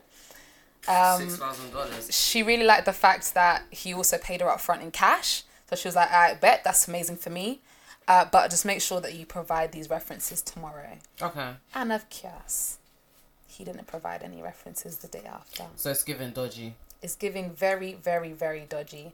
But then the day after came, and the day after, and the week after, and the week after, and the week after came. All now, no references. He didn't get on with the, the housekeepers. He would only he wouldn't let them into his room, um, and he would only allow his assistant, this person that, that his assistant that booked this meeting in and got him to move in there originally with Irene, um, was the only person that was allowed in this room, and they he, they acted very erratically. They wouldn't let anybody in. They would they would um, uh, you know, like when someone's trying to get through the door and you're like pushing the door back. It's like barricading the door. That's it, barricading the door. They could see him peeping back at them through the peephole. They could see him peeking under the door, watching them. That's them. so odd. Sorry, it's cut Very. You. Can you imagine? Yeah, you're looking at someone through the people and they're like, yeah, "That's fucking odd." it's very very scary. I'll feel like you're really like you're really dodgy. Like, Yeah. never mind. Yeah. So uh, he would only let his assistant Eve um, Guerrera into his apartment 1B. So the police set out. They start to look for um, what's his name again? what is this guy's name? Solomon. Solomon. Manny Guerin. There you go. So they start to look to get for Guerin, but nothing comes up for him. There's no hits for background checks, nothing like that. Um, and they only had a police sketch from the staff that um, to put out to the media. okay. So the next day comes, and July sixth hits, and the next day, um, a FBI agent is watching the news, and he's like, "Oh shit! Last night, I arrested two individuals um, that had a stolen car warrant um, for, uh, that outside of Utah. So they they had like a, fug- a fugitive warrant for s- stealing a car from Utah, and he uh, he just happened to pull them over for this stolen car warrant, and um, he starts to arrest them. Right. The weird thing is about when he's arresting them though, mm-hmm. is when he searches the car and their personnel, they have a mad amount of personal files belonging to Irene Silverman. So, hmm. this FBI agent is like, hold up, hold up, hold up. Irene Silverman, those two people last night definitely had her documents. Like, so at this point, they realize, okay, They got the prime suspect something's, something's not right. So, mm. Utah police and New York police realize that these things might be connected Right. this FBI agent's over in Utah, by the way. Um, and they start to figure out what's happening.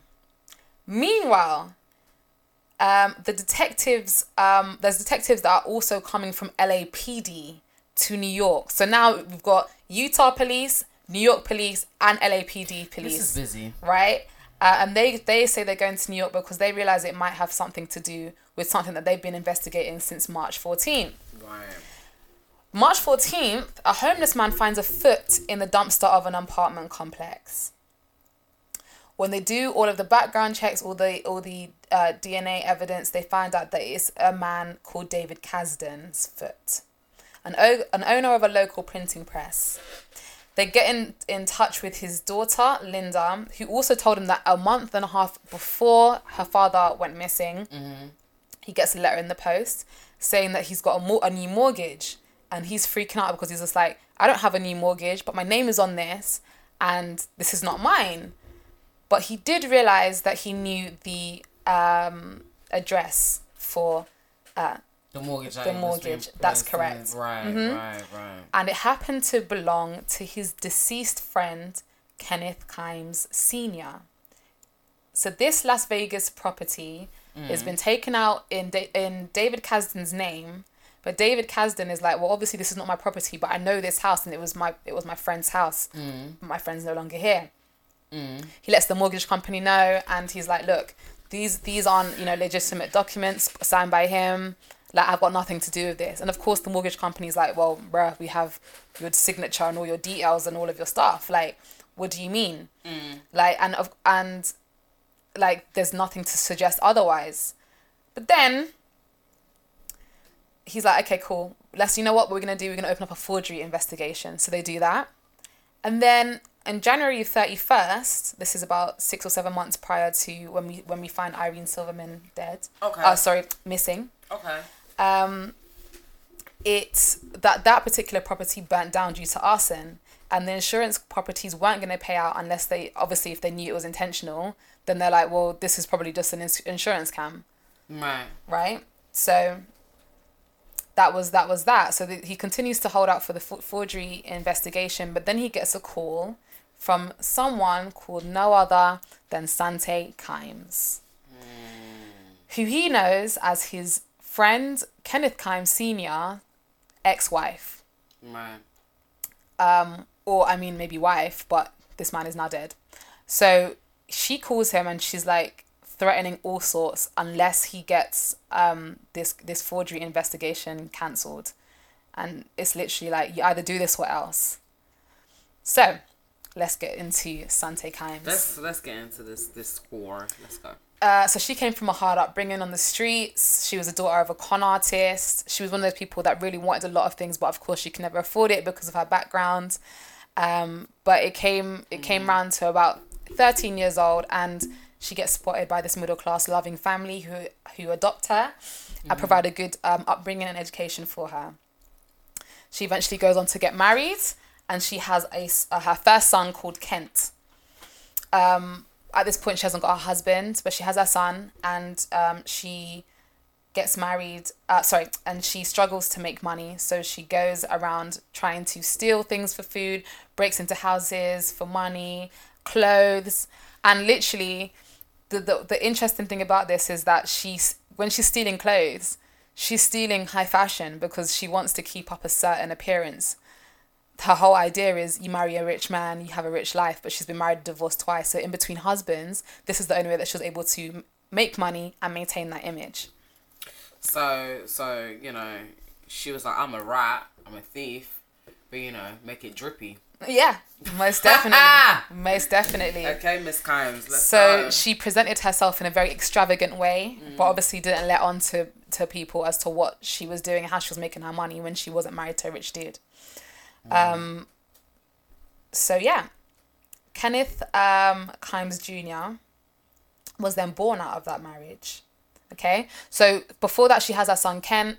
Um, when she's not married, um, she uh, sorry, she goes and steals and everything, and actually makes Kent do it with her as well as her son. She then meets um, Kenneth Kimes Ju- uh, Senior. They have a child, Kenneth Kimes Junior, who was born through this marriage. Okay. She raised him as incredi- incredibly spoilt and entitled as she was, mirroring all of her lovely traits. I mean, he's the baby, and that's how it goes. yeah.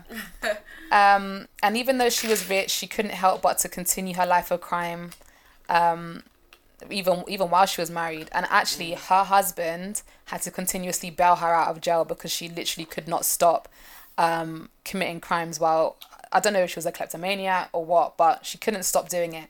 Um, and she either was able to get back out of the situations because she was super charming, or her husband had a lot of of money. But then he suddenly dies in 1994 from an aneurysm. Oh wow. He leaves nothing to his wife or Kenneth Kimes Jr. I'm not sure if this was intentional though, because he did he did die suddenly from a brain aneurysm, and everything just seems to be left from his his kids from a previous marriage. Do you know what I think it is regarding something like that? He's probably sitting there thinking, "Listen, like, girl, I've bailed you out so many times. Yeah. I've, I, I'm looking after our son and another son, son along with that. you know, which we respect and stuff like that. But he's probably thinking, listen, like you, you clearly have a problem. I can't help you, sis. But then you've got a child with that woman. Why wouldn't you even leave? Why wouldn't you leave some money to that child at least? do you know what? Yeah, sometimes you know some men can sniff from a mile off when someone's money hungry, innit? And then they'll But your you. your child though. I get. But the wife, but your no, child. no, I, I do find that out of order, but still, they'll give you the illusion like, yeah, yeah, I got you, but then you know, It's true. sudden death comes and they're like, sorry. It's true. Okay. Um. So, of course, now that she's got no husband, she's got no marriage, she's got no money, she has to go back to the lifestyle that she was living before, and she turns to petty crime and she manipulates her young son, Kenneth Crime, uh, Kenneth Kimes Jr., into doing it with her. The police are able to track down these two individuals that the FBI um, officer stopped uh, the day before to an LA suburb where they trace them to. However, as they get there, they realize they've actually skipped town. The late the landlordy landlordy the, the landlady says you've literally just missed them, and they lose track of them. But then they get a random tip from a man called Sean Little. He says that he was approached by them while he was living in a homeless shelter, offering work in a room. Um, but then he, uh, but then, um, sorry, then Kenneth uh, requests Sean to help him with something. He didn't tell Sean what, but he he drives Sean to a house before telling him to wait outside as he goes in. So Sean's waiting outside of this house, um, and then he hears a gunshot inside. Then he gets called called inside um, by Kenneth, where oh we call him Kenny actually, as as as Kenneth Campbell Jr., where he sees Kazdin on the kitchen floor dead. Of course, he asks Sean uh, if he can help him get rid of the body, and uh, before they know it, they're putting the body into the truck before throwing him into a dumpster. That man is David Kazdin, the man whose foot we originally found by was originally found sorry by, By a homeless man, man, yeah. yeah. by the homeless man. Oh Dear. They then put out a federal search for them where they're tracked to Utah, where Sante, of course, has stolen yet another car from a car dealership with a fake check. They, I know, she can't stop herself. She literally can't She fucking can't stop herself. herself. She's literally addicted to it. They put out all of the details for the car and, ser- and the search starts for them. But then they finally arrest them later, a few days later, outside a state fair in New York. So back at the station, they're in the station now, all the way back in NY, um, in New York at the NYPD precinct, and they're told um, that they've been arrested for a, a warrant for a stolen car. Now, what's funny is I did all this this research via uh, Wikipedia and also a show called um, Snapped, um, which I, I didn't. love me some snap. Oh, you know about Snapped? Okay. me some snap. This is season twenty seven, episode twenty six, I love that. Love that. Plug it. or it might be twenty six, episode twenty seven. I don't remember. Guys, find out for yourselves. innit? Help Um, yourselves. But Sante Kimes. Um, and the guy on the the police on police officer on there said, I literally saw them literally relax as they realized, oh, they're only there for the car, the car issue. They begin to relax and they think, oh, you know what? Let's just throw some money at them, and of course, that's just a stolen car. Of course, like they're gonna get away with it. But they didn't realize that, of course, the police are realizing that they're also connected to the Silverman case. They mention uh, Silverman and um, obviously they start to act a bit shifty. They interview Kenny, but he gives nothing away and only asks for his lawyer. They then interrogate Sante, and she swears that she was friends with Irene and she looked after the documents every so often. Of course, not convincing anybody because Sind, you're one of my best and closest friends, and I'm not giving you all of my social security numbers. I mean, we don't have that NI, N, like NI number or whatever. Yeah. My passport, Yeah. my NHS documents. No. Like, what do you need with all of that? Especially, yeah, if you were reported missing and I just happen to have all of this shit. Like, it don't matter how close friends we are, it don't look good. it's it's mad. make It's madness. So whatever. And also, if that was your friend, why as soon as you're hearing that she's she's been um she's missing, you should have been going to the police then with all our documents, shouldn't you? Exactly. So okay. So meanwhile, while they, while they're dealing with her, um, NYPD are also looking for Manny Guerin and Eva Guerrera. They speak to the hotel staff and they show them the police sketch, and then the the house staff realize, oh shit, Manny Guerin isn't Mary Ga- Manny Guerin. He's actually Kenny. I knew it. I Right. knew it. He's Kenny. and they they noticed that obviously from that sketch that was released on July 6th that the man they've been looking for was actually Kenny and Sante, not Manny and Eva, because they're just the same motherfucking people, mother and son. Okay, so they realize all of this. They realize they're the same people, and obviously they've taken a stolen car off of them. They look into the uh, into the car that the mother and son had. They found bullets, wigs, clothes, and a lot of information on property and how to get a deed. Weirdly, the car was packed with all of these things, ram up in the car, you know, like boxes, all these different things. But in the boot, nothing was in there except just to be lined with a bin liner. It's not looking good, is it? Come on, come on. looking You've got you've got all these things in the rest of your car, but in your boot, there's nothing there. But just it's just covered with bin liners. Let's just put two and two together. You know what you wanted to put in there. and deeds and shit. It's not looking good, man. It's not looking good. So, on July 23rd, my mama's birthday. It is. Uh, the Plaza Hotel, we're back at the Plaza again, uh, says they've checked back from Kenny. Uh, sorry, they have a checked bag from Kenny that was left there. And within it, they had all of the deeds for Irene, along with the notes of, of, of Sante, like a notebook from Sante. So they have Kenny's bag and they have a notebook from Sante. They, And within this notebook, they have a lot of writing practicing Irene's signature. They they have a log of detailing Irene's movements, and even a shopping kill list, including a shower curtain, a stun gun. Um, it's just ridiculous.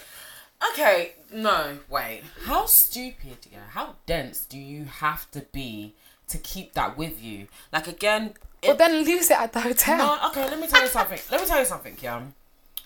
We don't condone crime at True Crime MC. We just tell the stories. Mm. But you know, if you if you want to commit your crime, after Be do the- after than the- that. After doing the list, you know, maybe maybe just get rid of it. You know, Maybe burn it. Maybe burn it. Like How can you be so scatty that your kill bag has been left at the at the at the plaza? Does it make any sense? Like you man know how to forge fake checks and Come on. you know you, you guys know how to how to do fake deeds, but you know when to get rid of a kill list. Okay, Okay. obviously So- not that smart. They left all of that in Kenny's bag. Mm. Big mistake. So, the evidence, of course, now that they've got it all together, they've got the testimony of of the, the staff saying that these are the people that were living in the apartments. They have Kenny's kill bag. They've got all these notes of Irene, and they've got all these documents. There's enough evidence to suggest that you know you guys are going to be indicted for this murder. Mm. They are indicted for murder in both New York and LA, because in New York we've got Irene Silverman, and in LA we have David Kaz- Kazdin, Right, right, right. where he the homeless man had to go with him, or the guy that was living at the the, the homeless shelter. was found. Yeah, Yeah. They are up against between them eighty four charges, including grand larceny, murder, murder, and forgery. 84 charges between mother and son. God looking good. and while awaiting trial, they even went on 60 Minutes to profess that to say that they were innocent. On February 15th, 2000, their trial started in New York. And this trial was, is going to be the first of two trials because then they were going to be extradited to LA to also face additional charges. The defense plea was just that because um, was the defense sorry the defense plea was that just because they could you know steal and do all these crazy things and steal these cars doesn't mean that they're you know um, A part of the, the, the tragedies and the murders. yeah, it doesn't mean that they're capable of murder. But with all the evidence, of course, they got a unanimous decision from the jury and indicted them uh, for the murder of Irene Silverman. And Kenneth was sentenced to 125 years. Woo!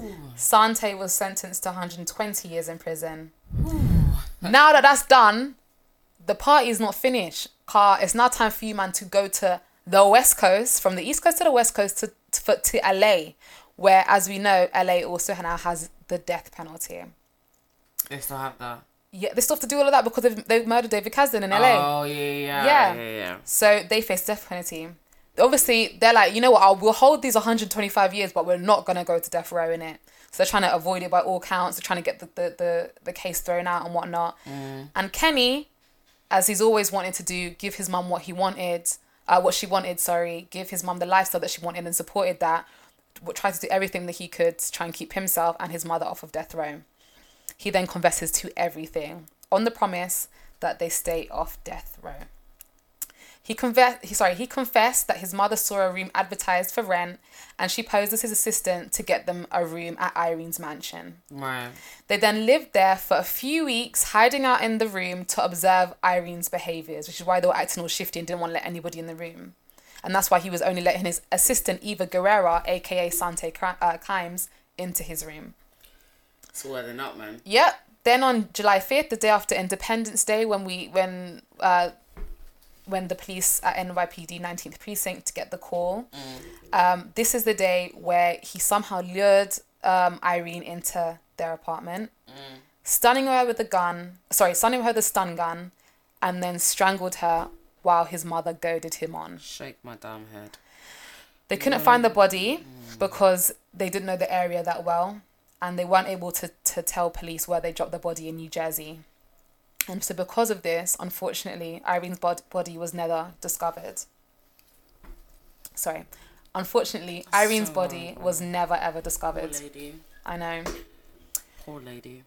But to add insult to injury, he then says that they also murdered Saeed Ahmed, a Bahamian banker, at his mother's request yet again. And if you remember, I did say that. Um, oh, sorry, I didn't say actually. Uh, Kenneth Kimes Jr. also had properties in in the Bahamas, as did Irene. So Did they have it or did they loot them from someone? no, remember she was married. So it's Sante Kimes was married to The Kimes guy. the Kenneth Kimes guy. He was rich anyway. He's got nothing to do with any of this this tomfoolery. He was just rich. He was just very rich and owned loads of properties, and as did um Irene, just because they all they were all part of high society, very very rich, right? They had um homes all over the world, and um, Bahamas was was one of the hot destinations to have a house. So I don't know all of the backstory as to what happened to Said um, Ahmed, um, but he killed. She they apparently killed him in the Bahamas, uh, likely uh, because due to some sort of theft or something to do with their housing, or just let's put it call a spade a spade, something to do with money. Um, Damn. and he said this was at his mother's uh, request yet again. This is all. This is all at their trial, you know. So after his shocking testimony in two thousand and four, Sante receives yet another life sentence in California, on top of that one hundred twenty years that she got from New York. Speak. In twenty fourteen, she died of heart failure Oh, in prison in New York. And to this day, Kenny at age 45 as of last no as of 2020 so where are we now so he's about 46 now um he remains in prison um for these crimes It's life wasted like that. Mm-hmm. 46. That's not an age, you know. and he's been in prison he's 46 now in 2021 he like these these this crime for Irene Silverman this murder happened in 1998 like so he's 23 years ago? Yeah. 1998, man. Like what? So that means you. So what life have you lived? What life have you lived? And f according to Kent, who was also in this documentary, the other brother from a previous marriage, he was. Re- he said it was so upsetting, but they deserved it, and that's your that's your brother and your Let- your mother at the end of the day. So I know about Sante Kimes. I don't know how, because you explained it in depth, but I've kind of heard like an inkling. And I kind of saw an interview like a couple of years ago when it was Kent, the oldest son. Yeah, that's the son. And um, the way he spoke about his mum. You don't speak about your mum like that. Nah, you could tell that she was on fuckery still if your own son Yeah. saying that because remember he's he's experienced the fact that she's made him steal and do all these things as a kid. He's Mm. obviously witnessed unfortunately Kenny doing that as a kid and not not to defend Kenny, but if you've been told as a kid and been brought up in that way to know that this is normal and that this is okay into your what into your your teenage years into your early 20s unfortunately you do see a bit of a normalization of it and it's unfortunate that she sucked her son into the evil life that she was living but he Yeah. was everybody has also got free will and knows right from wrong Yeah. so you know we can only we can only sympathize with him so much because then if that's the case how comes kent kent is fine Exactly. do you know what I mean? So, uh, yes, so in 2014, she dies. Kenny remains in prison to this day, and they also remain suspects in dozens of other crimes. But because of insu- insu- sorry, insufficient evidence, they haven't had enough to charge either of them. They did that shit. They're guilty as fuck. They, they did that Mm-hmm. shit. So, that is the story of Sante Kimes, and Irene is remembered to this day for her love of life, generosity, and happy nature. And so rest in peace to her, David Kazdin, and Saeed Ahmed. Thank you for that. That was a great story.